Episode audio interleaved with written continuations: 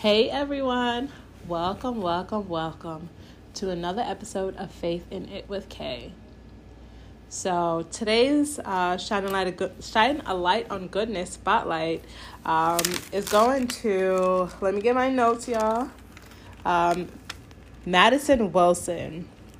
So ABC News reported that seven-year-old Maddie Wilson raised thousands to get multicultural crayons and books into classrooms. Um, the article quotes that her mom, Vashti Wilson, said, um, I guess a conversation she had with her, she said, Mommy, why don't they show brown people in movies and books? So Madison Wilson decided uh, with her mom to start a crowdfunding because she wanted to do something about it. So her mom helped her start a crowdfunding campaign called Help Fill Maddie's Treasure Box. And through that campaign, um, Madison was able to raise, I think the article says near, nearly $7,000, um, which, you know, will provide enough materials for three different schools there in California. So she'll be providing multicultural crayons and books uh, featuring diverse characters into California classrooms there for at least three different schools.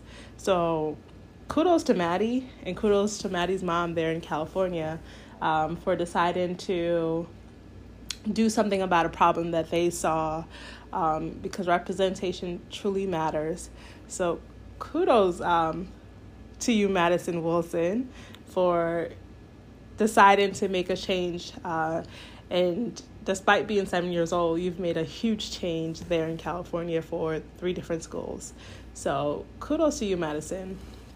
So, on today, guys, um, I have uh, Miss Vanetta Morrison. So um, she's joining us from Germany to have a conversation today. Um, and I'm not even going to tell you what the conversation is about because I want you to listen. So the next thing that you'll hear is uh, that conversation. So stay right there.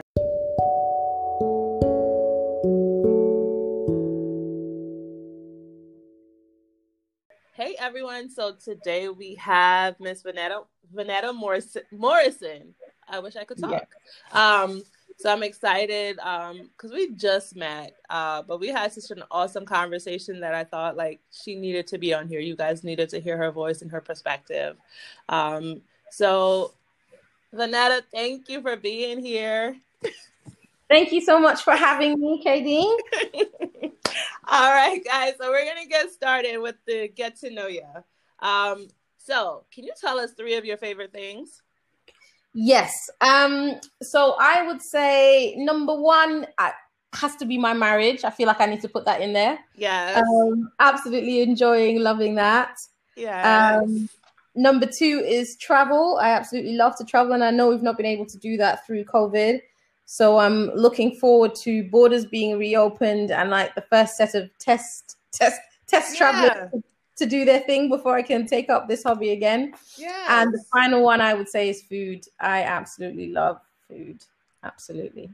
I love all your favorite things. Those are good. Those are good. They're they're actually well rounded. Thank you. Um, can you tell us uh, a book you're currently reading? So I'm actually reading How to Be an Anti-Racist by Ibram X. Kendi um, because um, I'm about to start hosting a book club as of Sunday. So, um, and what, what I've called an anti racism book club, just in response to obviously everything that's happening in the world at the moment. I think it's important for us to be educated as well as angry. Um, and so, therefore, I thought let's start with the educational piece because the anger sorts itself out. Yeah. Based on what we're seeing. Yeah. Oh, that sounds good. So you know I'm going to ask you more about that later. Yeah, because no that sounds really interesting. All right. Um, can you tell us your uh, your happy place? Yes. Um, my happy place, I would say, is my home. Really. Um, we mm. we moved to Germany recently and into a new home, so just really enjoying being in it, and yeah, absolutely love it. Awesome, awesome. Those are good. All right, so like Vanetta, usually, you know, you go on the like these different podcasts or you know and the the host introduces who you are to the audience yeah and i'm not super like fan of that like i think that's good but i think um I love it when my guests kind of tell our audience who they are because I feel like you can do it better than I can. So, who is Vanetta Morrison? Like, tell our listeners a little, a little bit more about you. Yeah. Um, so, Vanetta Morrison, um, well, so I'm a Christian.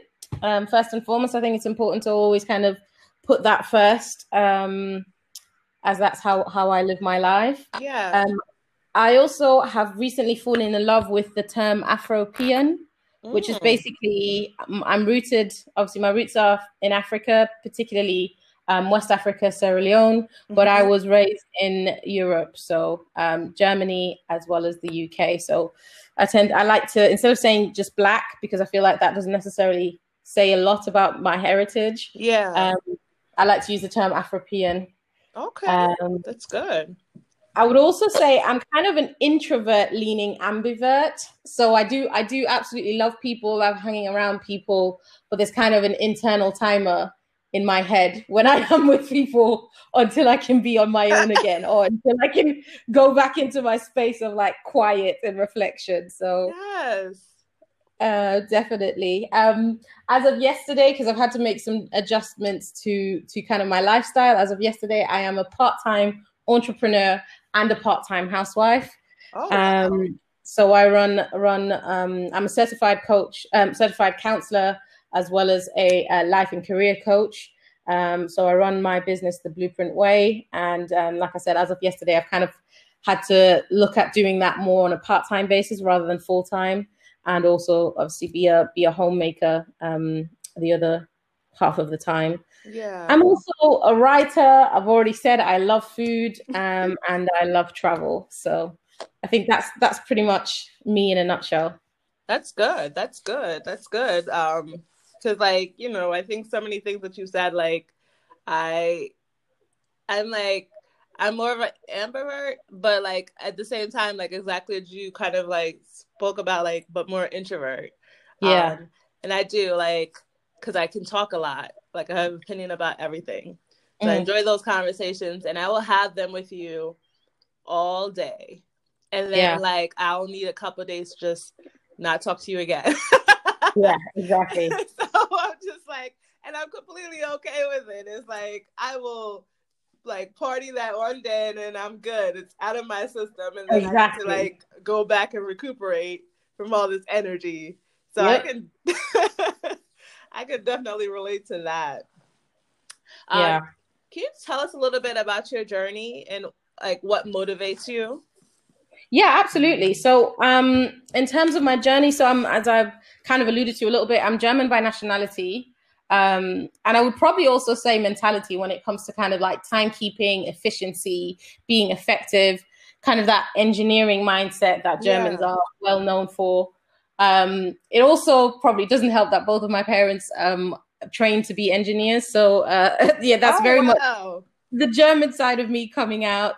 Um, and like I said, I'm originally from Sierra Leone um, and have also done kind of my further education, college slash university in the UK, um, and that those experiences have very much added to my journey. I've I've always felt um, connected to a mix of people across ethnicities, across you know skin colors, across religions as well, across um, socioeconomic status. I've always felt kind of very drawn to to people in general.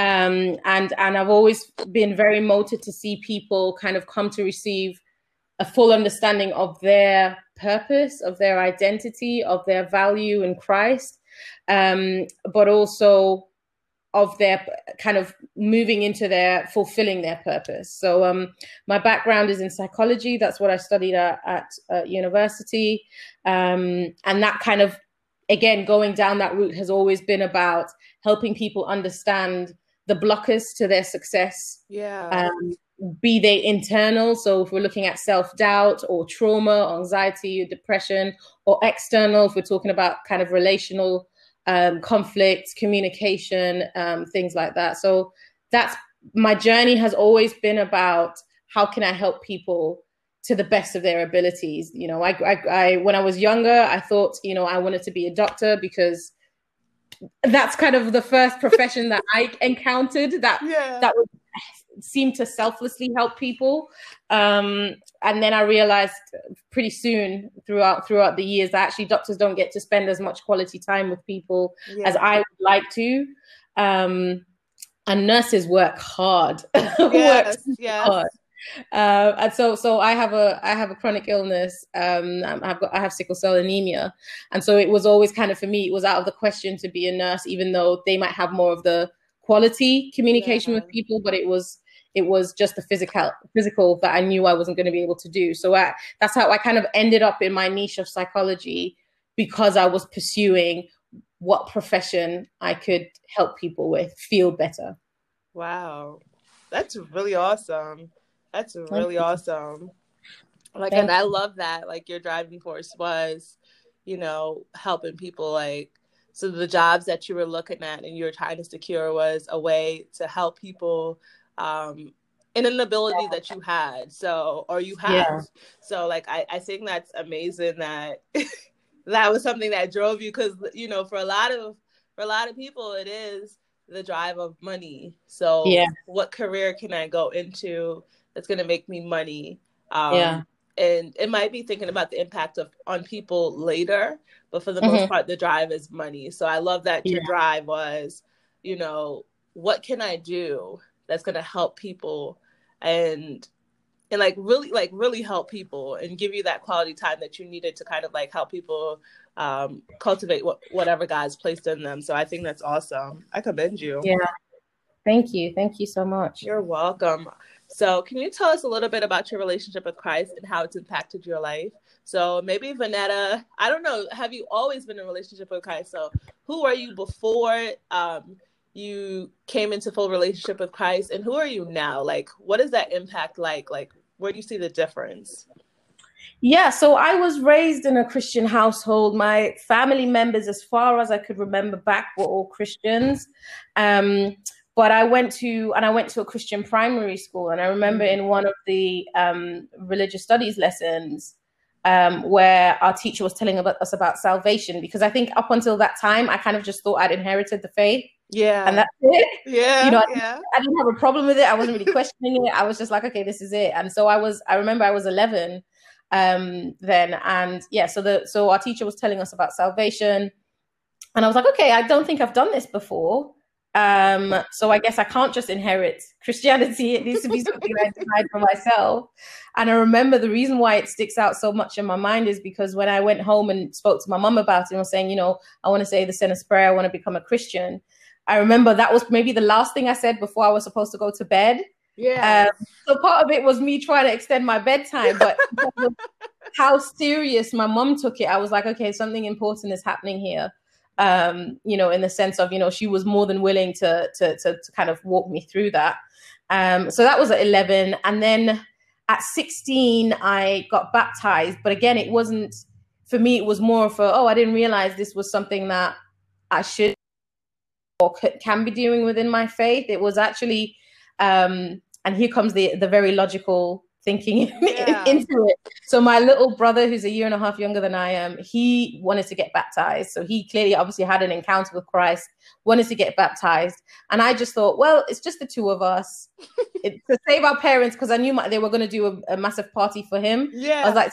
Save our parents having to do two parties where we're inviting the same people. I might as well get baptized as well you know and it, yeah. it was it was very much like my my thinking was very much like i it's almost like an arranged marriage but in a like at 16 i just thought to myself well if i see my my relationship with christ like a marriage yeah. i already know i don't want to i don't want to spend the rest of my life without him so i might as well do yeah. this but it was all very much i might as well it seems logical there wasn't really a lot of um kind of ah, i mean there was conviction, but I guess there wasn't the emotional high that you normally kind of associate with conversion and you know intimacy with Christ and yeah. things like that.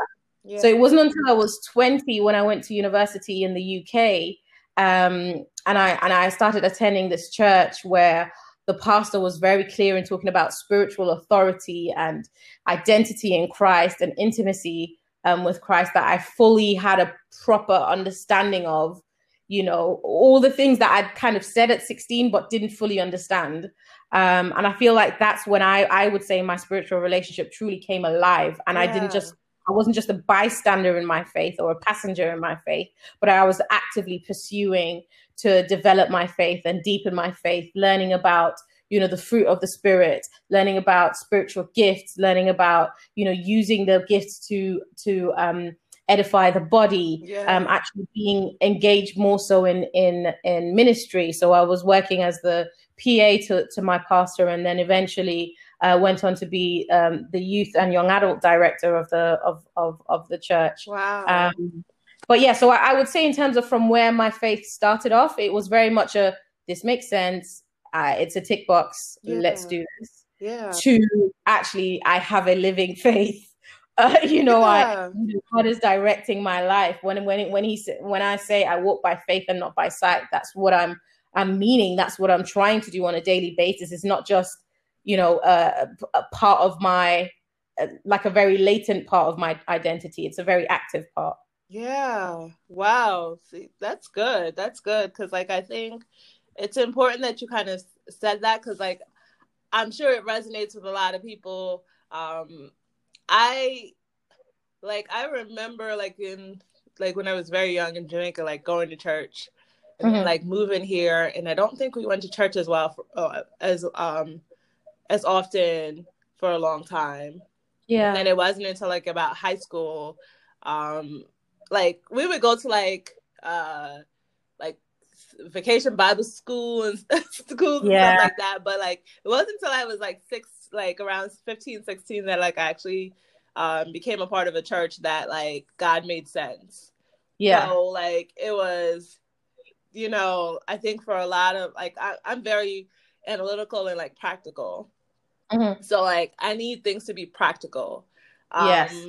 I don't want the elusive uh like I can deal in the spiritual, of course, but yeah. I don't want the elusiveness of Christ. And I think for a long time that's what like pastors preach. They preached mm-hmm. the Bible, but it wasn't like, okay, so how does the Bible help me now?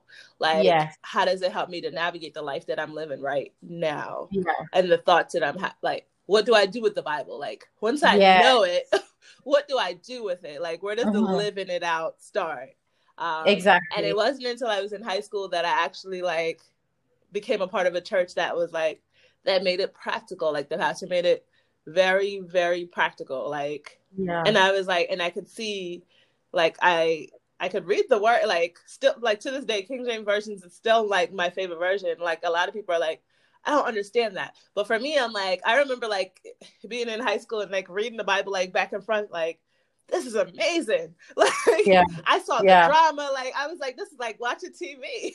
like it's yeah. like you had to like paint your own picture. But I'm like, you know, when people like the Bible is boring, I'm like, you haven't read about it. Like, exactly. you know, did you read where God told like the prophet to go marry a prostitute and he had to keep yeah. going back? Like, and I was just like, you know, like just the way and the the stories that God used to kind of like talk about his love for us and yeah. like how we we constantly stray. Um, yeah. But he his love is always like they're calling for us, always they're trying to protect us, always they're coming for us. And I was just like, it wasn't until high school that I'm like, okay, and I'm like, I I'm still walking out that relationship, but it wasn't until then that like I I learned what it meant to be in relationships. So I think you know what you explained like is very common. Yeah. Sometimes like we do, we might not say it, but we do think we inherit Christ exactly. um, because our, our parents our parents uh, loved christ or whoever it was like a guardian loved christ and you know mm-hmm. they made us go to church. So it's like i'm christian. Like exactly. I'm christian. I, I, I used to go to church. Like you know yeah. that's what i did. That's what we did. We went every sunday. We heard the word. And you know i know the word. Sometimes it's like it's not just that you went to church but you actually know the word. Um, exactly. but it, it, it takes like that like you said that conviction that that that personal like relationship to kind of like be like okay i need to know him for me um and i need to walk this out for me not because of anyone else or not because my parents love christ not because christ walks with my parents but like that personal knowing that he walks with you he walks with me. Yeah. So i think like that was like really good. That was a really good point because it it's it's so true. We don't ever put it that way. Yeah. But we do sometimes believe like we inherit Christ. Um, and because, you know, we always went to church. Yeah, and, exactly. And we just were automatically saved. Um, and that's not the case. So thank you for sharing that. A pleasure, an absolute pleasure. So, you know, like, of course, I love hearing about your relationship with Christ. Um, and in our earlier chat, like, you talked about kind of like um, working, I think it was like college admission, college admissions yeah, um, department yeah. and now to own your own business. Can you talk a little bit about like that transition from working for someone else to that decision to um, start your starting your own business? Like, how did you get yeah. started? Like, how did you even know like okay, well, this job right here, though I might love it or enjoy it or whatever it may be, mm-hmm. um, I need to do something else. I need to make that transition. Yeah. Okay, so it, it it has to do with with faith in a way because the reason why um so when I finished university and like so I studied like I studied psychology and I studied health studies. So in my mind initially when I started university, I thought okay, my idea is to work towards um, becoming some like something like a um, health administrator, and then hopefully one day work for the UN or something like that. Okay. In the final year of university, that's when I realized, hold on, actually, I don't want to do the program management as such. I want to work with individuals. So that's when I decided actually I want to be a counselor. But I was so tired after my studies that I didn't want to go into something else immediately after.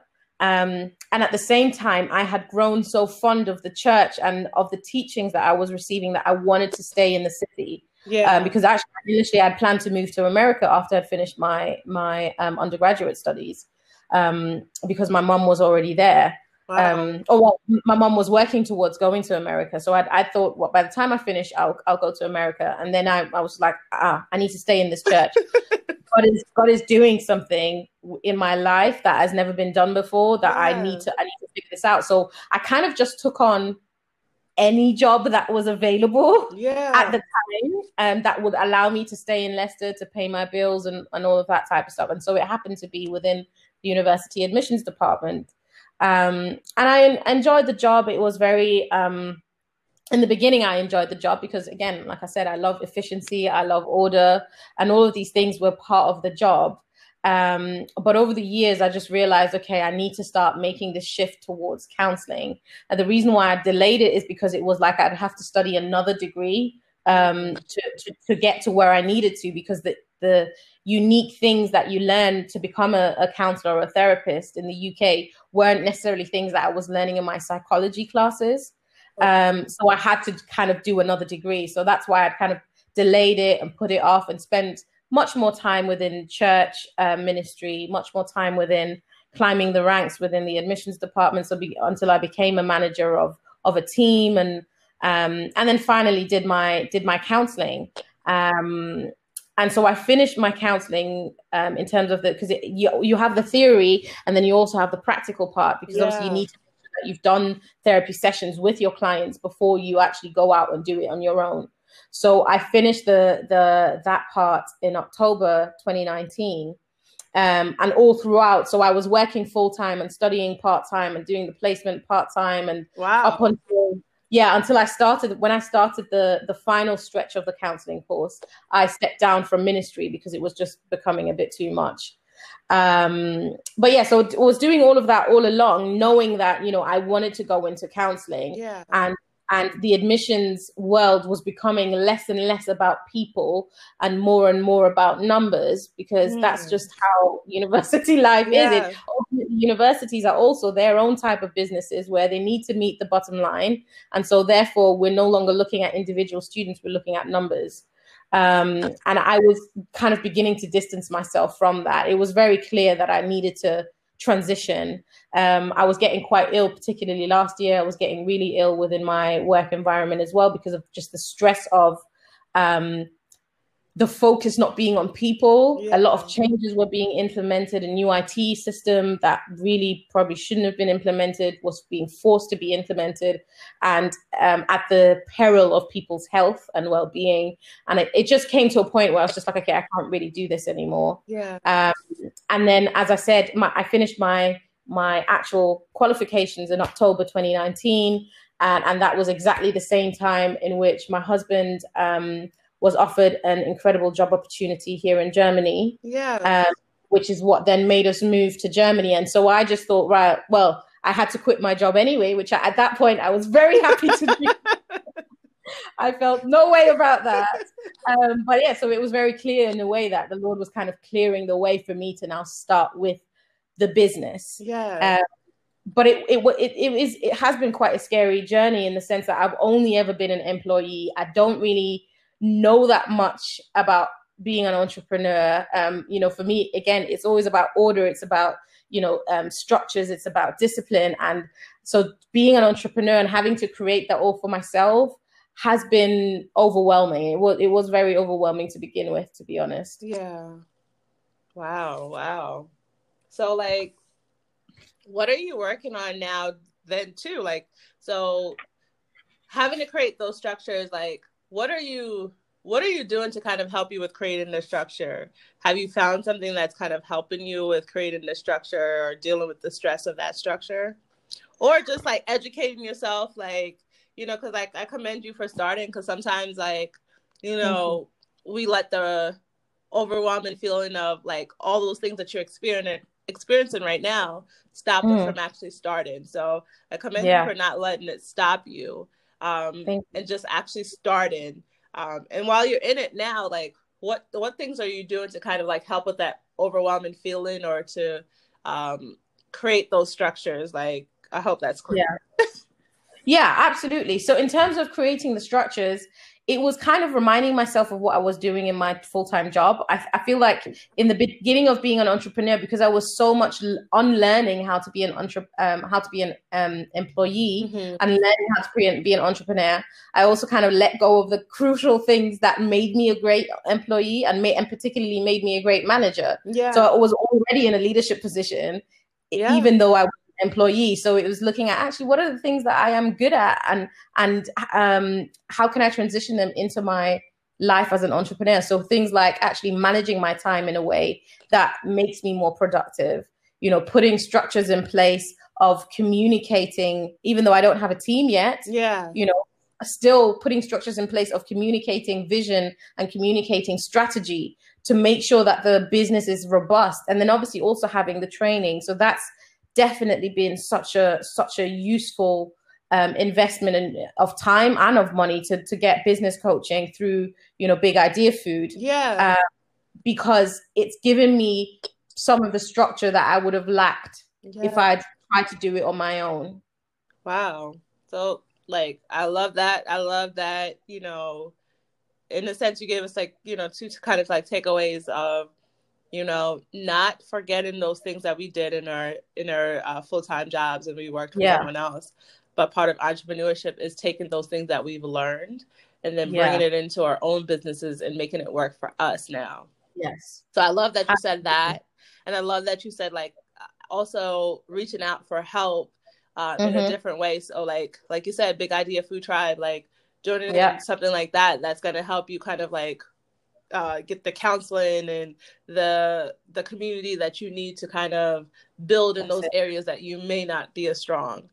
So exactly. I love that. Like I love that, and you know, I hope for the listeners that like those who are listening, um, who are ready to start their business or thinking about starting their business, that they'll be able to take that too. That it's like it's okay to do it afraid, um, mm-hmm. and once you start doing it afraid it's like take don't forget all the things that you've learned when you've worked for someone take the things that were working for you when you were in your other jobs and make them work for your company like now it's this time to it. take those experiences because um, i think sometimes like we think we're on our job just to make money mm-hmm. and that's it and it's like like you're there to make money yes um, mm-hmm. and also like for your own personal gain like it's nice it's very good when you when you feel fulfilled like in whatever purpose your job serves within the people that you serve.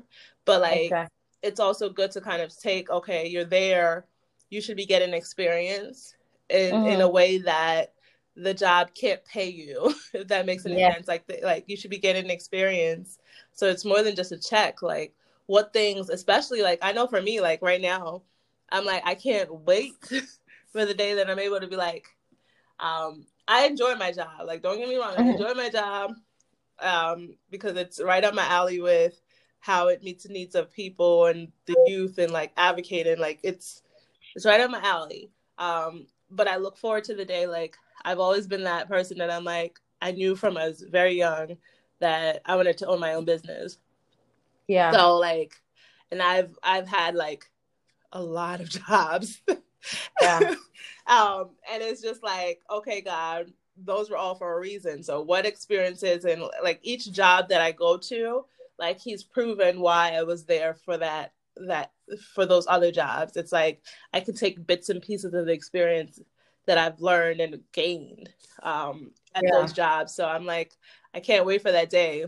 Um, even as I'm building like my own thing now, to kind of be able to fully put those things into practice for myself. So yeah. I think those are like really good takeaways that you've given us. Um, so what are you may have already answered like a little bit or alluded to this, but what are some hur- hurdles that you've had or are overcoming in your business? Um, I think I would probably say the one that I haven't mentioned is feeling like a fraud. Um, mm. um, imposter syndrome is real. It's, yeah. it's real. and um, I've I've I've had to deal with it, particularly at the beginning. Like I said, all my life, all I'd been was an employee, and I was I was great at being an employee, but being an entrepreneur was a whole different ball game and so you'd ha- I'd have loads of um, thoughts of self doubt kind of creeping in as am I good enough? Can I do this? Yeah. Uh, can I can I actually counsel someone? Meanwhile, I've obviously done over 100 plus hours of, of counseling training. Yeah. Uh, for two and a half years, but I'm still doubting myself. Yeah. You know, can I, can I coach someone? Am I really am I really worth charging others for for um, my services, all those kind of things that came into my head. And it's interesting because um, I actually wrote I actually wrote an ebook about overcoming imposter syndrome.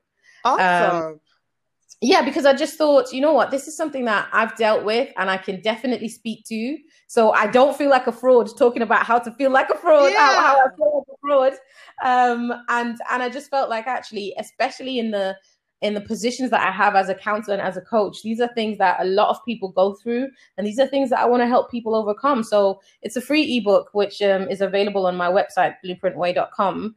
Um, and it just gives people like a five step, really yeah. easy to remember guide as to how to tackle imposter syndrome. And these are things that I've had to go through myself and kind of um, come out the other way um but yeah whilst i was doing kind of my my research into more, more into imposter syndrome finding out that actually we can't necessarily banish it for the rest of our lives it's, it's not it's not something where, that we can do one thing and and and then that's it forever we never yeah. doubt ourselves again um but it's more so um not letting an imposter moment become an imposter life that's mm. what what it's mm. about that's good that's really yeah. good so we'll make sure that we put um your your website in the show notes for people to go ahead and get that because like I think that's really good. Thank you. Um, and it is something that keeps us from starting. Yeah, it keeps it us um in a place where we undervalue ourselves and like our worth and like the product or service that we're putting out there. Um, so I think that's really good that you're kind of tackling that because it's definitely real. it's yeah. definitely real. Like, and depending on what rooms you're walking into, um, if you're the youngest, uh, the only black one, the only female, like those things almost sometimes amplify it. Yeah. Um, yeah. When you walk into the room and you you don't quite measure up to whether it's the age or the color or, or whatever it may be or the education level of the room. Um, we do tend to um, feel like we don't belong or we're imposters in those rooms, even though what we have to say is valuable. Um, yeah. And valuable enough to where we were invited to the room. Um, so like I think that's that's awesome that you've written that. So we'll make sure that we put your website in the show notes for people to go ahead and go to your website and get that because that's going to be important as God Thank kind of like elevates you in your business or even on your job because it is something that you can feel on your job as well as you get elevated uh, within your job because like you know everyone's not going to be an entrepreneur and yeah exactly. I don't think everyone should be um, an entrepreneur, but you like wherever you work, you should be striving for more. I do believe that. Um, Absolutely. And like you should be striving for more, but everyone is not meant to be an entrepreneur. And I know we talk about it a lot, but if we we we we're not all meant to be entrepreneurs. So yeah. it is a conversation with God about who you are and what you are meant to do. Um, mm-hmm. And sometimes it is working for someone, but it is working for someone in a space where um, there is your needs are being met and you're able to walk out whatever vision God has placed on your life. Um, mm-hmm. So, at the very basic, those things should be met. So, like, we can see imposter imposter syndrome uh, within a workplace um, as you get elevated um, when you're working in a company that, like, your gift is literally making room for you. So, so like, I think that's really good that you brought that up. Um, and you know, like I didn't even actually have it because I sent you some questions, but as you mentioned earlier, like we're gonna like shift a little bit, but as you mentioned earlier about sickle cell anemia, and um, so I'm like, I've heard of it, um, mm-hmm. and I don't know, like I think sometimes we're we're not all very like well versed on just all these different diseases that are happening, like um, yeah. out there, you know. so yeah. You know, if you don't mind telling us a little bit more about it, and then also too, like um, we're also in the we're still in the midst of a pandemic, so there's like, well, there's there's a pandemic as it is, as you might say, with racism, and then there's yeah. like the health pandemic. Um, yeah, and like even within the health pandemic itself, like I know here in America, I'm not sure if it, if it's the uh, same truth for there in Germany or in the UK, um, where it's not necessarily that more and more Black people or people of color are getting this, um, mm. getting COVID, but we are dying at a yeah. faster, more alarming rate. Um, and, you know, which has triggered a conversation here in the US um, about the health disparities because yeah. of racial um, biases. So yeah. I don't know if you can tell us a little bit about like you know sickle cell anemia and then also too like how is this kind of uh, affecting you and like what kind of precautions do you have to take um even like in the midst of this pandemic going on yeah um yeah absolutely so sickle cell is um sickle cell anemia is a um blood disorder and I and I've heard it announced as a multi-system disease which I think is is a fair it's a fair description in the sense that sickle cell anemia can affect ev- every part of your body and mm. multiple parts of your body at the same time. Mm. In an, in a nutshell, basically, people's um, so red healthy red blood cells tend to be kind of round, and so when they meet in the in the veins, they tend to bounce off each other. When they meet in the blood vessels, the the, the round ones tend to bounce off each other. Whereas sickle cells, as the name says, are sickle shaped. Mm. Um, which means that when they meet in in in um, blood vessels, particularly in blood vessels that are um, quite um, what's the word? If they're quite small, quite um, oh narrow. They don't. Yeah, exactly. Narrow. That's that's the word. I don't know why I was just thinking of the German word. When they're narrow, when the blood vessels are really narrow, it means that those sickle-shaped cells, instead of bouncing off each other, they clump together, which then means that obviously there's an obstruction to blood flow. Mm. And this can happen in any part of the body that blood is flowing to, which is obviously pretty much almost every part of the body. So wow. if when that happens, when this obstruction happens, um, it usually it means that there's an the, it, it deprives oxygen of that particular part of the body. Oh wow! And that deprivation of oxygen then causes great pain, um, which is also known as um, pain crises. Um, and so, like I said, these can happen anywhere in the body. So um, sickle cell can actually cause stroke. It can cause, you know, heart heart attacks. It can cause um, embolisms. It's it literally it's just depending on where in the body it is and deprives oxygen. That whole region around that area is then affected. Um, wow. Yeah, so that's maybe probably the nut, nutshell of it.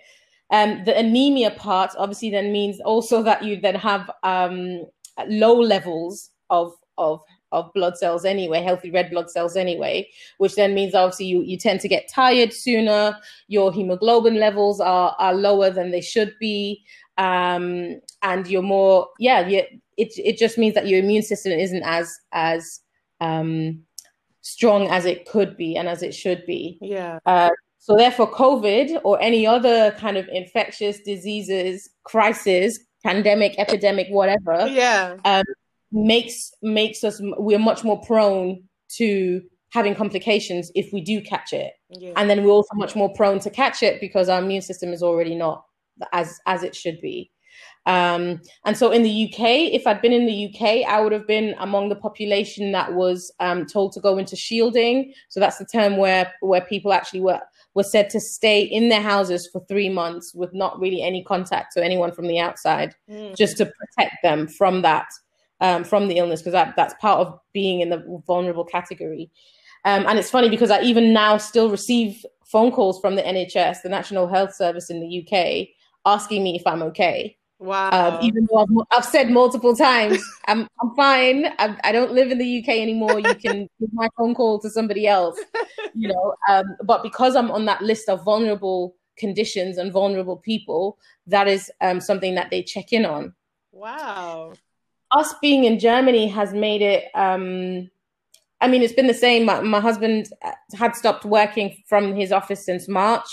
Um, and obviously, I've worked from home anyway because I do my counseling and coaching um, online. Yeah. Um, so we've just kind of kept ourselves away from people just to ensure that we're not even anywhere um, able to catch um, COVID myself or for him either because it affects me on a different level because I'm already struggling with underlying uh, health conditions and my maybe lungs are already not at the at the at the capacity that they should be. Yeah. COVID being a very um, a respiratory illness could could have had really serious consequences for me. Wow. Wow. Wow. Yeah. Like I think too. Like I think like if, like when you said that the UK is giving you a call as well. Like I'm like I don't know that the US government did anything like that already. Yeah. But like I think that's like also like amazing, like, you know, in just how in like I don't know how the difference in systems um Mm. here and and there because it's just like that I don't know what everything else is like there, but that just seems like just a certain level of care for the people. Like Mm. where here it's been more care for the economy. Yeah. um, Yeah. and it's like, well, yeah, we care about you too, but it's like, you know, I it seems almost like more of a, like an underlying care for the economy, and if people are sick, then the economy is going to suffer. So, Mhm. um, and not necessarily that like we care about people. Um, Mhm. Let the economy suffer because we need the people to live. Yeah. Um, it's more of like we need the economy open and we need the people to live to work so Exactly. close. Um, Yeah.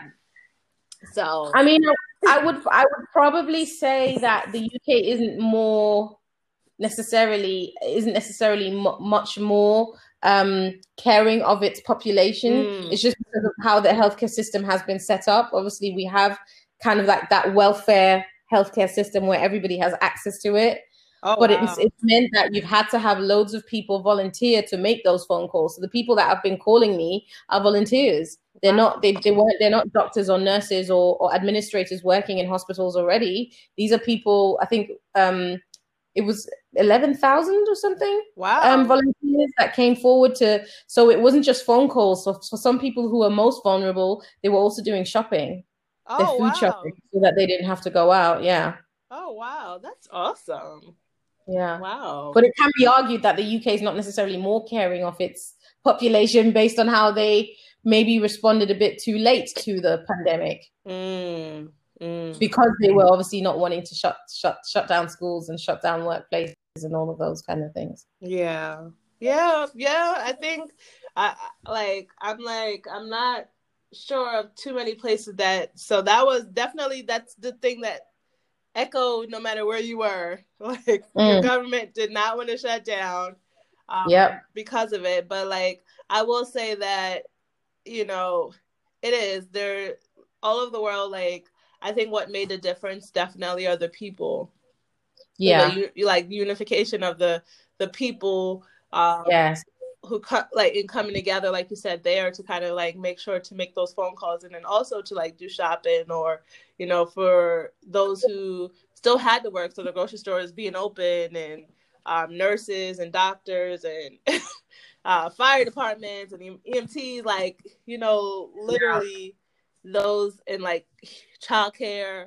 So like all the different places that still had to remain open and the people that had to work within those places. So um, yeah, I think it, it was it was definitely an amazing show of like just community um, among people.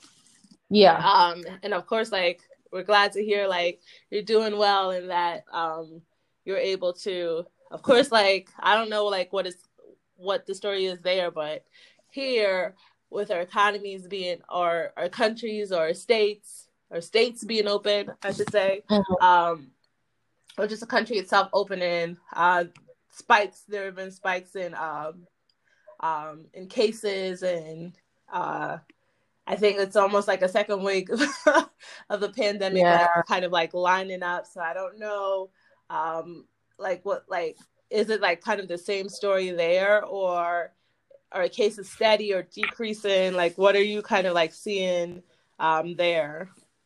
Um, so Germany, I think it's becoming a more complex picture because in the beginning, Germany, because they tested quite a lot, our caseload seemed to be quite major in comparison to the UK, for example, even. Yeah. And and at some point also even the US.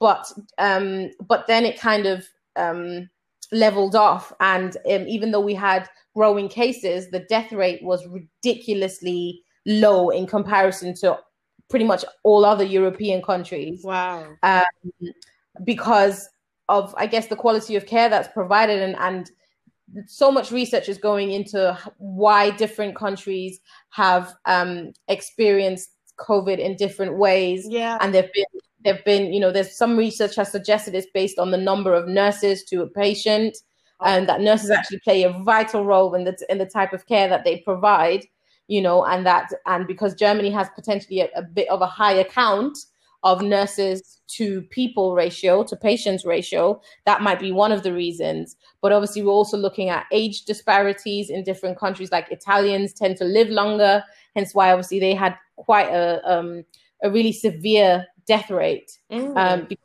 a lot of the patients were older than you know maybe other countries.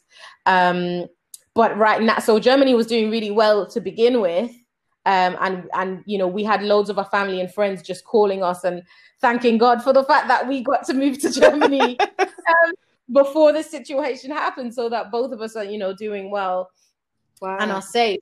But um, now there seems to be a second wave in a very local, specific. It's it's it's based on um, kind of a meat factory mm. um, where there were um, um, a lot of workers, particularly from Eastern European background, who have been infected. But because of the conditions in the factory, again, it's looking at how do we treat people, how do we value people, you know, whether they are um, you know, be in the country or whether they're immigrants or whatever. Yeah. You know, based on the conditions within the factory, it seems like that has caused it to pretty much spread um, in a new wave where there's, I think, 1,500 cases plus just just connected to one factory. Wow. Uh, where schools have had to shut down again, workplaces have had to shut down again in that area.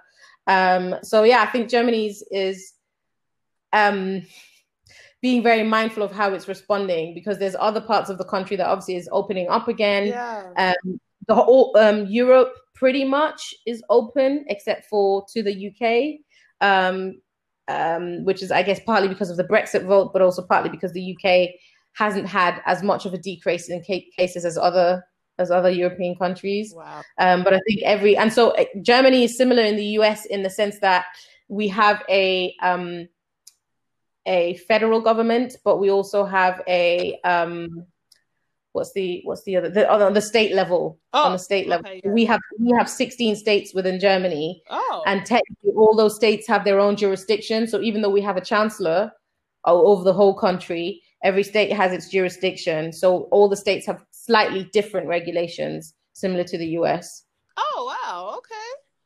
Yeah. Yeah because that's what kind of like has been making a difference is that it, it is like a state by state basis. So every state kind of like are making their own decisions mm-hmm. of how they want to move forward and how they want to open and operate. Um, and it's sad because it's like you can't. I think I think people have also proven that you can't trust people. to, yeah, like, and like uh, so much of like opening and like operating depends and on us wearing our masks and staying away from mm-hmm. each other and um i'm gonna be like i wear my mask but even at work, like we're so we're so close knit that yeah we're not all like we're talking to each other like we're and it's like okay like that's why i'm like okay for church i'm like i don't until this is over i don't plan on going into a church building because mm-hmm. i already recognize like um you know i was talking to a friend i'm like i don't i don't go to church to hear the word Mm. And people are like, oh, what? I'm like, I can get the word anywhere. Exactly. um, exactly. I go to church for the community. I go to mm. church mm. um, for the hugs that you get, for the mm-hmm. you know the long conversations after church. Like I do, I really do. I go for the social aspect of it. To like when it says when the Bible says fellowship, don't forsake fellowshipping with one another. I go for the fellowship. Um, yeah. And like that strength that comes from like hearing a testimony or hearing that God did this for a certain person and, you know, recognizing that God's working, even if like mm. sometimes we were like, oh, well, he's not working over here, but recognizing that he's in the midst. Um, yeah. So I go to church for that. And I'm like, well, if I can't do that, then I don't want to go to church, like going into yeah. a church building. Um, yeah. I can yeah. hear the word anywhere. Um, mm-hmm. But I do. I go for the fellowship because I, like there's a certain strength that I get from the fellowship um, of the testimonies that are shared and um, the hugs that you receive, uh, the smiles, like you know, all those things matter. So I'm like, like who are we fooling? We're gonna go to church with our mask on and stay away from each other. Like mm. it's almost like it's instinctual to like even like at my job, like you know, like the couple of coworkers like like our normal routine is to hug each other when we see each other. Good morning, and we give each other a hug. So now yeah. like we have to like constantly oh oh oh uh elbow touch elbows exactly.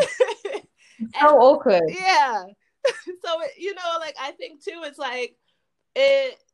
Sure, there are people that are um that are purposely doing these things, but I I know like when this first started, I walked all the way into a grocery store. I forgot all about the mask. Mm. And I'm like, mm. no one said anything. And maybe they yeah. thought like I would get mad or whatever, but I didn't do it on purpose. Like I put it in my little fanny pack because I don't wear it. I don't wear it in my car. I only wear it when I have to, like within those public settings. Mm-hmm. Um, so I just I forgot to take it out and put it on. So and I walked all the way to the end of the grocery store before I realized oh you my gosh, I didn't put my mask on. And I'm like, well, why didn't yeah. anyone say anything to me? Yeah. You know, like I wouldn't have gotten mad or anything like that. Like it wasn't and and you know, for some people it probably looked like I was obnoxious. you mm. know, like I refused to. I, I really just forgot and like mm. because it's not normal, even though it's like our new normal. I don't go out yeah. a lot, like because I I don't I can't breathe very well in them. Mm-hmm. So I don't go out a lot because I have to wear a mask. I'm like I'd rather just stay home and breathe freely. Exactly. This is it. Even yeah, it's such a you you have to get used to wearing a mask if that's not something that's yeah. part of your normal day normal life normally. Yeah, so it, it is. It's it is quite difficult. Like you know, and you know, I I try my best to not pass judgment when like you know you do see somebody without a mask or you know when you hug because like it's just like sometimes like this wasn't our norm so there's a certain level of grace that we have to have for each other and it's like yeah. yes if you say something that person's obnoxious then it's like okay um i'm not gonna lie i'm gonna judge you. But like you say something like oh my gosh like i you know i'm sorry like you know we do like initially we need to have a certain level of grace for the people that we encounter because it's not it's not normal. It's becoming normal but it's not yeah. normal um, yeah. to people who sometimes are used to like that closeness or that community. Yeah. So, um, and I'd be remiss. So I'm gonna like get because I know we're nearing the end.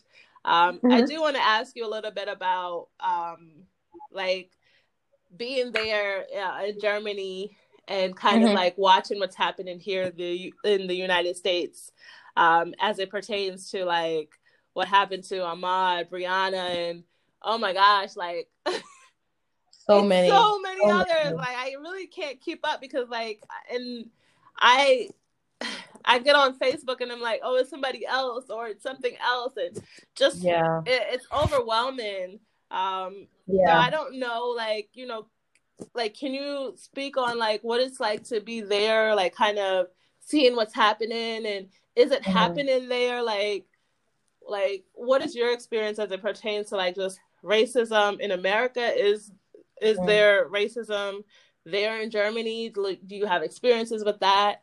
Like, yeah, just this whole pandemic, if you may, of racism. Like, yeah, that's just yeah. overtaking us. Absolutely. Um, yeah, I think racism is really everywhere, unfortunately, because it's a it's a it's a human problem to some extent to to classify some people as superior to others. Yeah. Um, particularly based to the color of their skin or their ethnic background.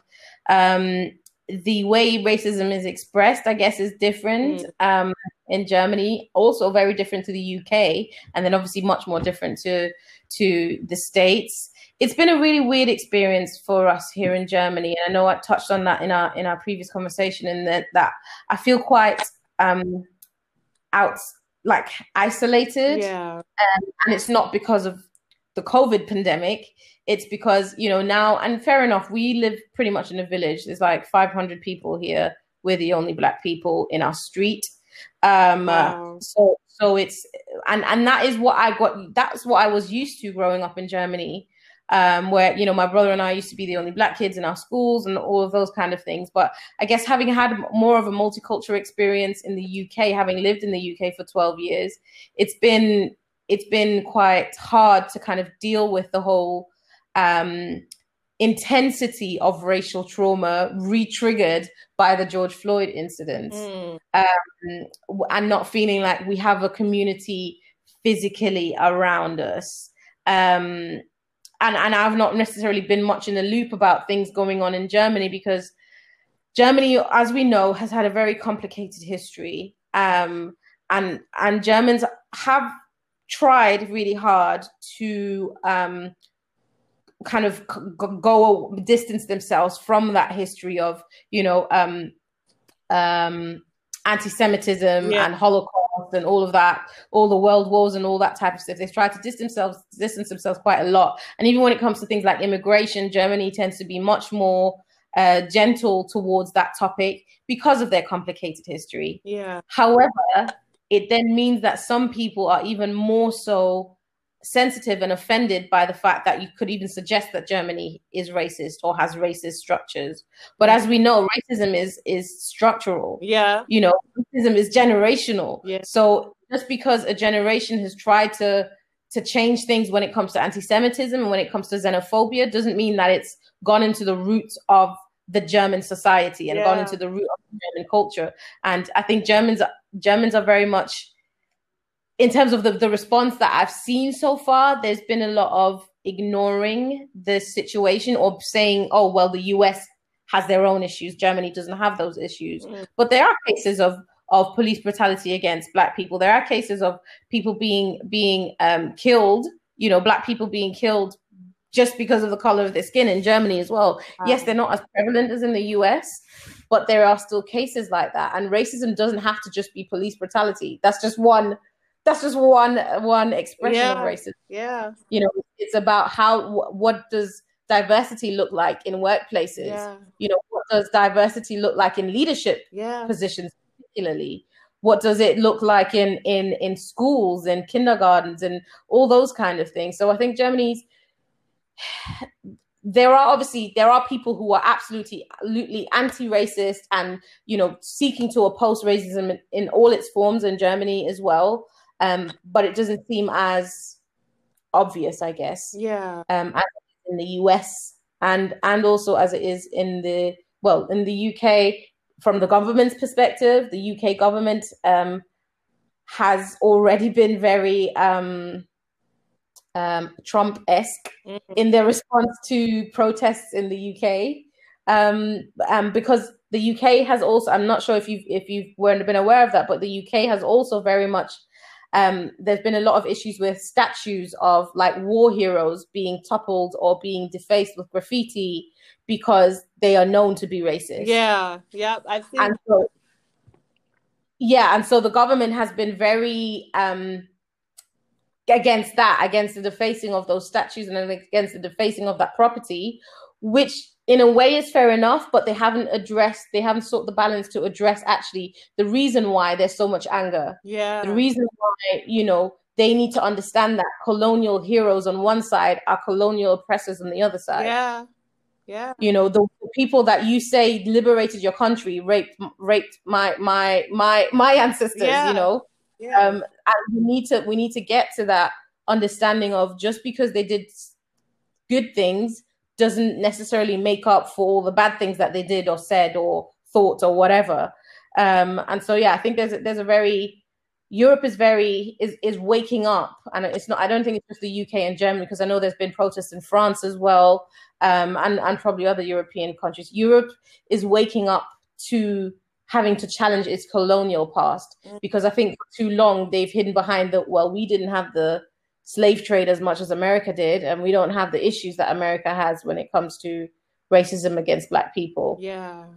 Yeah. Um, Yeah. Yeah. That's good. Like that's good. You know, I I, I think you, like you when you spoke of like the the beheading or defacing of like statues, statues Mm. and different things, um, and we've seen um the protests like just all over the world, like protesting all over the world, like that solidarity, and I think that's what made this a little bit different.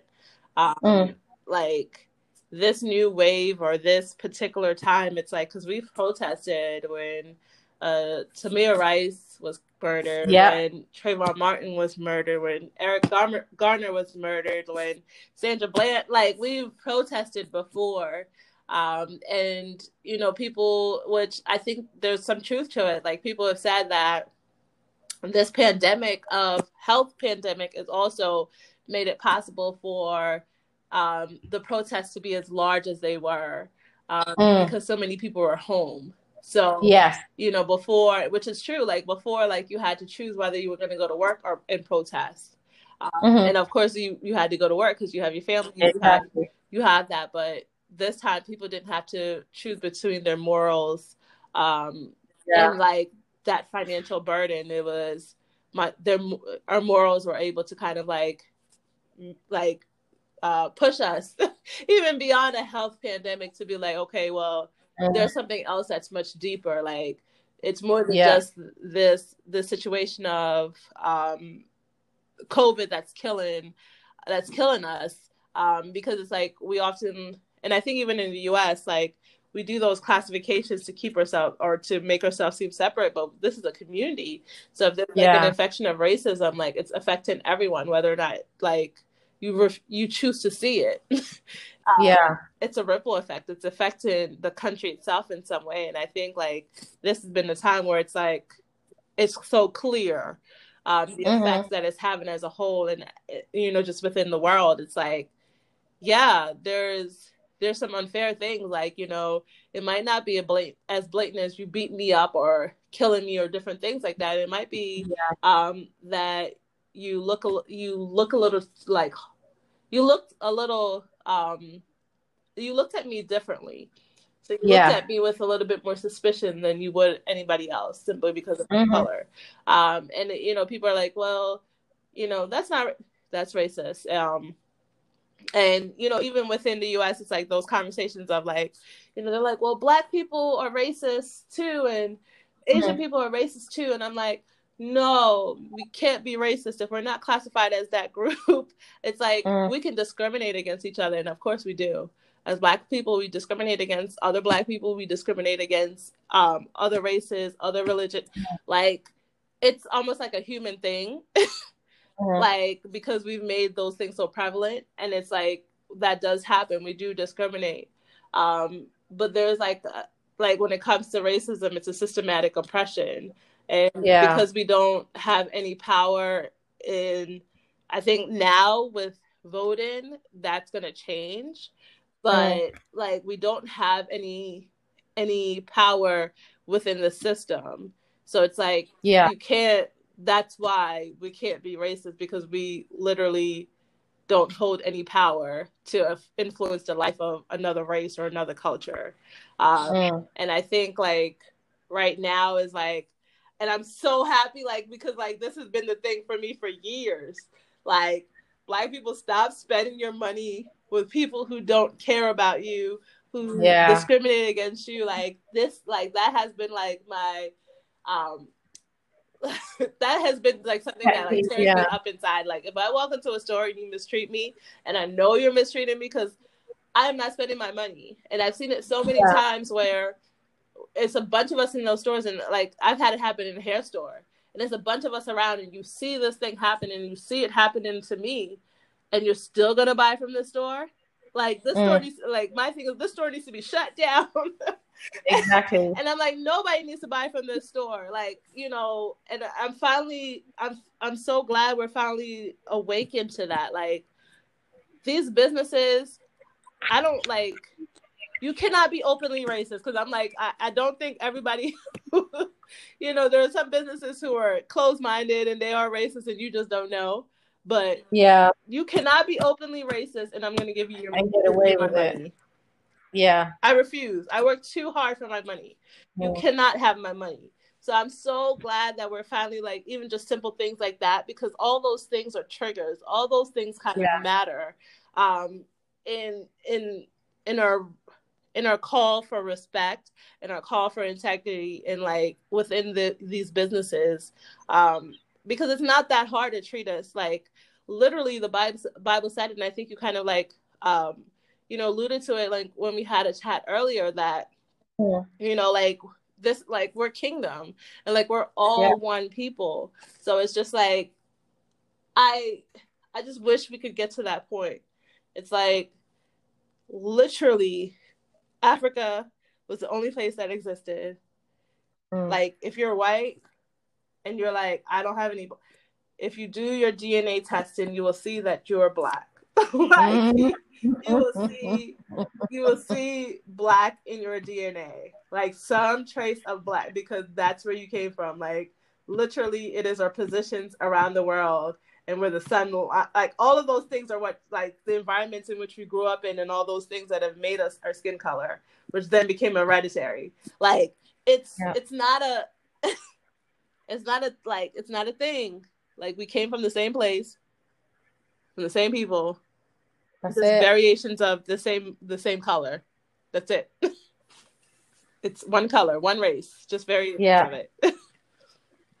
um, and you know, like I took, like I think this will be uh, my last question about this particular topic. But uh, like you mentioned, reading a book called Anti-Racist.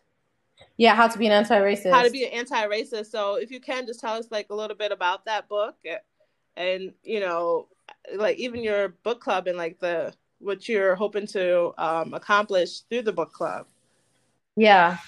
So um like I said, I think doing through this this um, new wave of, of kind of the civil rights movement triggered by the, the death of George, the, the murder of George Floyd, um, it was really heavy on my heart to kind of see, okay, what what do I need to do in this? Because I think over the years, like you said, we've heard so many names. Yeah. And being in Europe, I've kind of ha- had a bit of a false sense of security of like, this is heavy, but mm.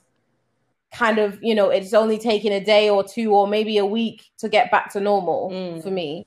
Whereas now I'm like, no, this we can't, this can't, we can't go back to normal. Yeah. This is not normal. Yeah. This is not normal. This is like we're ignoring the stench in the the the the room that is that is you know in the basement room just because it's not on the ground floor that I'm working in yeah. um constantly doesn't mean that it's not something that needs to be addressed. And actually it's this it's not just in the basement. The problem isn't just in America. The problem is everywhere. Yeah. You know it is a it is a human problem. Yeah. Um it isn't, it isn't a one particular culture.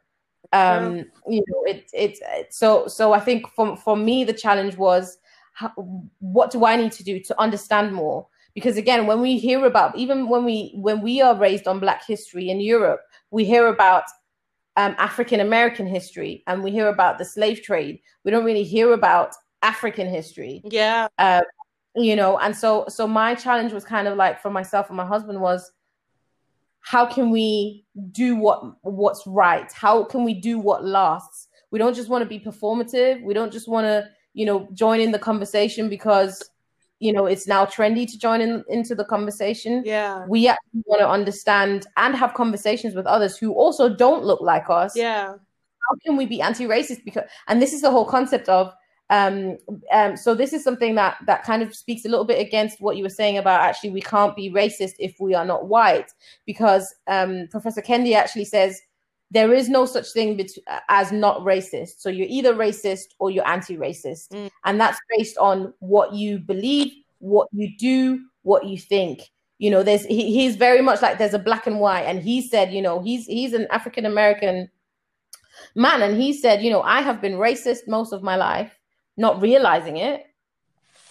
Mm. because for him anti-racism is very much about the active oppression of racial injustice and the promotion of racial tolerance and racial equality. So when so from his perspective whenever we are not actively oppressing um, injustice and promoting justice we are racist. Mm. because we are feeding into that system. We're allowing that system to, to continue to grow. There's no there's no passive space in this. Yeah. So he sees it very much as like you know we need to take the judgment out of the term racist because i think a lot of white people don't like to be called racist because we've kind of made it um, um, um, a swear word yeah. you know? Uh, whereas he's like it's not a swear word it's just a description of it's just a description of what you've been how you've behaved how you've thought how you've um, seen and engaged with the world. Um, and actually as black people we need to check our racism as well and actually actively actively seek to be anti-racist um, because that's the only way that we can challenge racism. We can't just challenge it by being passive in it and hoping it doesn't continue. We have to actively counter it. Um, and so that's that's probably the, the first major takeaway. Yeah. And one of the like i said we we we starting this book club it's starting um, this sunday actually um, because we want to engage in conversations that are information led not just um, emotion led yeah.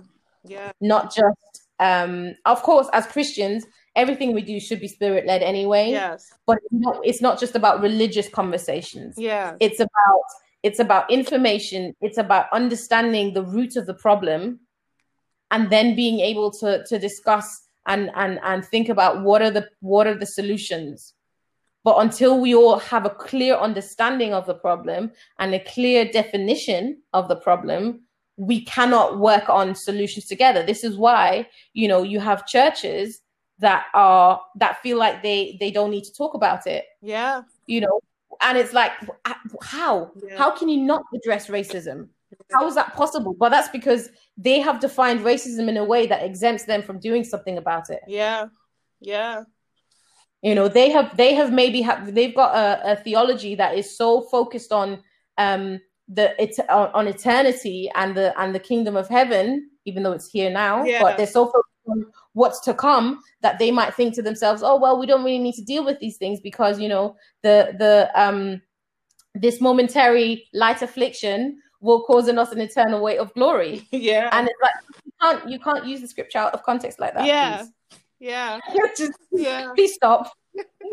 please stop. Please come and realize that Jesus came to be a, a revolutionary, that Jesus came yeah. to challenge every system that oppressed people. yeah. And I love what so so this is in almost chapter one, I think, of, of Kendi's book, where he talks about the fact that, you know, his parents were Christian and um, they actually in their faith used their faith to cut to, to be anti-racist based on the fact that they believe the truth that Christianity is um is uh, revolves around um liberation from oppression mm, yeah mm. so so again it's so, so he's very clear on our definitions are probably one of the first things that we need to check yeah before we even tackle the, the the issues because if our definitions aren't right we will not find the right solutions to the to this problem of racism Yeah, that's actually really good. Like, I think like I'll definitely look for that book because yeah. I think like as you spoke on like you know his definition of racism, it is a little bit different uh, Mm. than the racism where we might speak of or that I might speak of, Mm. um, which would kind of isolate certain like isolated to a certain race. So Mm. like I think you know like part of this podcast too is also educated. So like I I think like I'll definitely look to pick up that book and like kind of see his perspective. Um because I'm also about like trying to have the right mindset and the right perspective. Um Yeah. and uh, absolutely like I think it's great what you're doing and like you know having those conversations cuz it is um we're not we're not trying to isolate anyone and and I think like Mhm. um it's not about isolation it's about coming together because at the end of the day like you know for my my topics really are they're very black um Mm. but at the same time it is uh this fight that we're doing like having to fight right now um does not need to be just black um in order for it to be one it has to be like something that goes beyond the lines of racist classes or um the classification of race i should say or the classification of Yeah. um financial stability or you know or gender like it Mm. has to go beyond those things and be like a co- like a collective voice um Yeah. and i think like that's kind of like what this movement has been it it has Mhm. definitely been awakening uh of the Ameri- african american culture or the african american Yeah. people um because and and just in the way that we fight so it's definitely been an awakening of that like and our power but it also has been a collective effort of whites uh asians uh gay straight like bi like Exactly. uh, uh rich poor like it it's been a collective effort of just people in general humans in general um that has made it kind of effective um it. it's made it effective so i think it is it is important that we get on those same pages and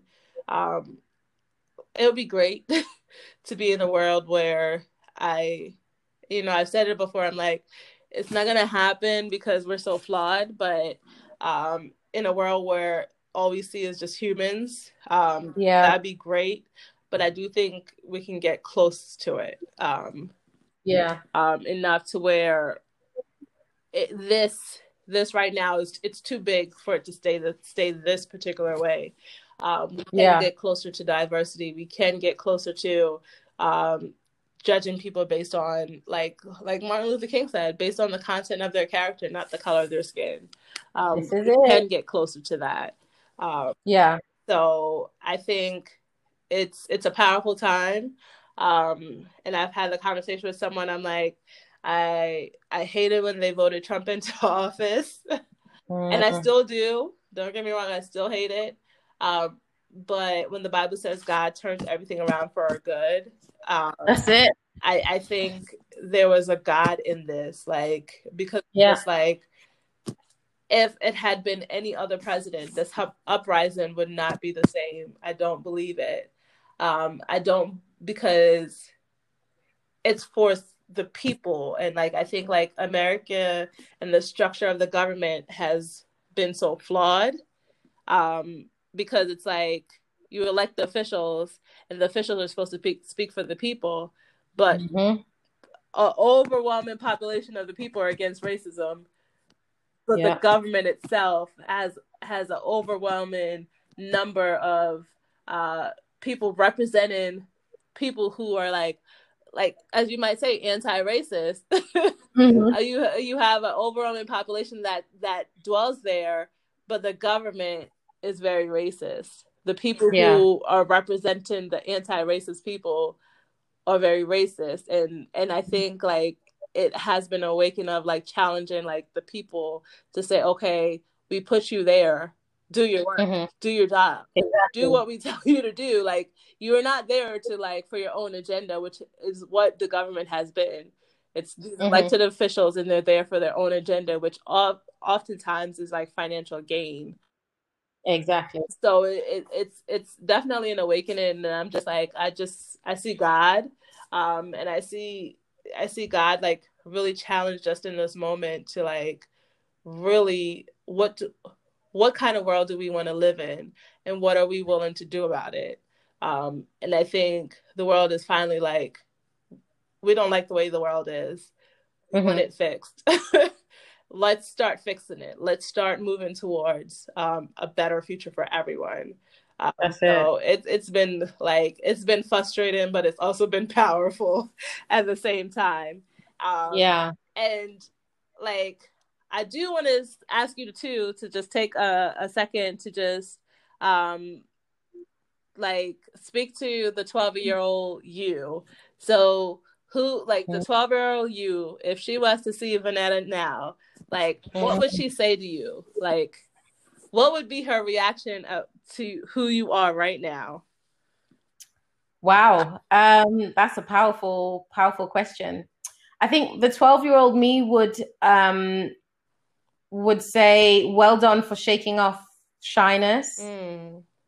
Um, because we all, always knew that it doesn't really fit our character, but um, it's something that I, yeah, I, I, struggled with for a while, and only in my twenties was able to kind of get rid of, yeah, um, kind of that shyness because I always knew I wasn't full a full introvert, yeah. but it, it was, I just didn't know how to to own who I am. It's the self doubt, just you know, eating away at, at, at, who I am and what I'm able to give to others. Um, and also growing up as as as a, the, the only black girl in my class, for example, trying so hard to fit in. Mm.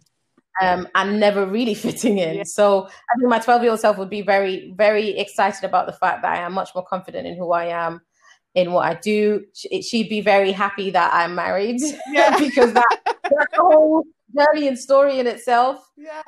Um, and I think she would she would be proud of the fact that you know I've chosen to stick to going down a path that is about helping people and not like you said um, necessarily looking at money and salary first. Yes. Um, yeah. Yes. Yeah, and I think also I think also um, I think the final thing is my 12 year old self will be really happy that I'm learning to have moments of joy and childlikeness in my adult life because I, I was a very, there's a lot of responsibilities I had when I was younger. So I, I feel like I missed out on a lot of my childhood, mm. which now I feel like the Lord has helped me kind of reclaim, restore, relive in the adult way. So that's that's been amazing. That's awesome. Awesome. So the last thing I have for you, can you share with us your favorite Bible scripture? And then, if you don't mind, because I want to hear it, I know someone else who uh who's German at my church now, but yeah, um, can you say your favorite Bible scripture in English, and can you do it in German for us? Wow, yes, yeah. I'm gonna have to find a translation in German because I've I've done it in English for so long but um, that's not a problem. So my favorite scripture is Ephesians 3:10, which says, um, "To the intent that now the manifold wisdom of God might be made known by the church to the principalities and powers in the heavenly places." Mm. Um, and the reason why that's my favorite scripture is because it just talks about how we as the church are supposed to show off God, show off the glory of God, show off the wisdom of God. And we can only do that when we are living in the fullness of who we are. Yeah. Um. So yeah, that's that's um. That's good. That's why that's my favorite scripture. Uh, and now let's find the German version of it. One moment. Yes, I just like I think that would be exciting. That was a good scripture.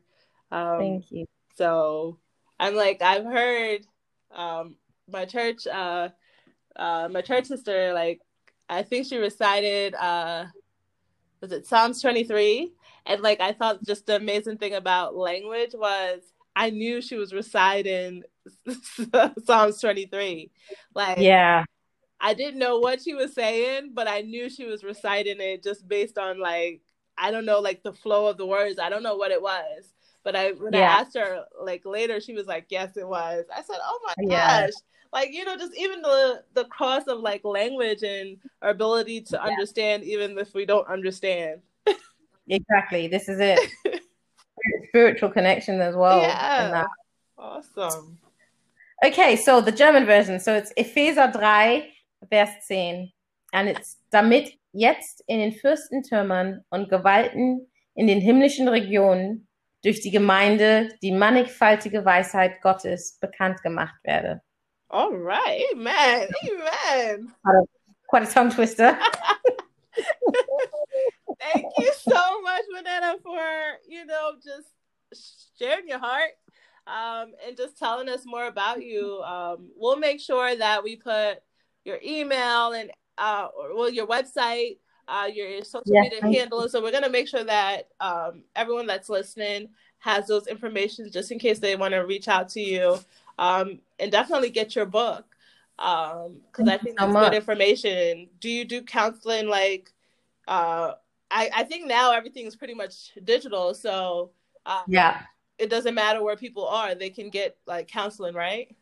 Yes, absolutely. So I do counseling, specializing in trauma, anxiety, depression. When I talk about trauma, I also talk about racial trauma, but I also work with sexual trauma survivors. Um, and then I also do, like I said, life and career coaching. Okay, so um, yep. So we'll make sure that we put all your information in so people can reach out to you and just you know hear more from you um, and get some get some help in whatever area that they need. Um, Absolutely. At the very least, I think um, this episode should have given us all some strength. Um, Amen. And just some things to think about, like you know, because I know it's given me some things to like think about, or you know, some homework to do. Um, yeah. Especially as you spoke on that book. Um, so, yeah. You know, I, I think like that's a great thing that you're doing with the book club, and I don't know if that's something that's online. So if you will, I'll yeah. get all that information from you, and I'll make sure that I put all of that in the show notes and make it available for anyone who wants to be a part of the conversation. Brilliant. Thank you so much for this opportunity, Kadeen. It's been a brilliant conversation. Thank you um, so much. Yeah, for being here. Thank you so much, and thank you for your time. Um, thank you for joining uh, me, well, Vanetta and I, for this week's episode of Faith in It with Kay. I hope that conversation inspires, encourage, and encourages and challenges you.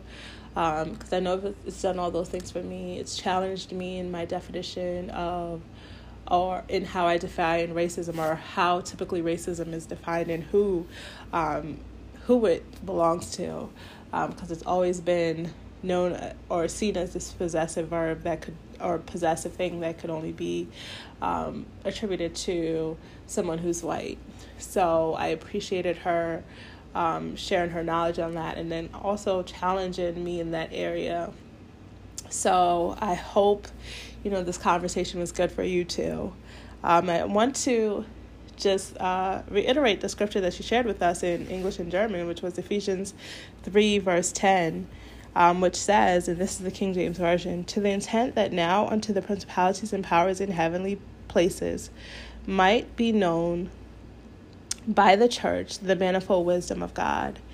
And in this, Paul is writing, and uh, at this point, he's a prisoner, but he's writing pretty much about how the gospel and how Christ also belongs to the Gentiles and how we are all kind of one and adopted into this family. So I think it's so fitting for the time that we're in where we're so segregated and separated by color, gender, um, religion, um, it's just so many economics It's so many classes that we're we've all been separated um, separated into and then that we subscribe to.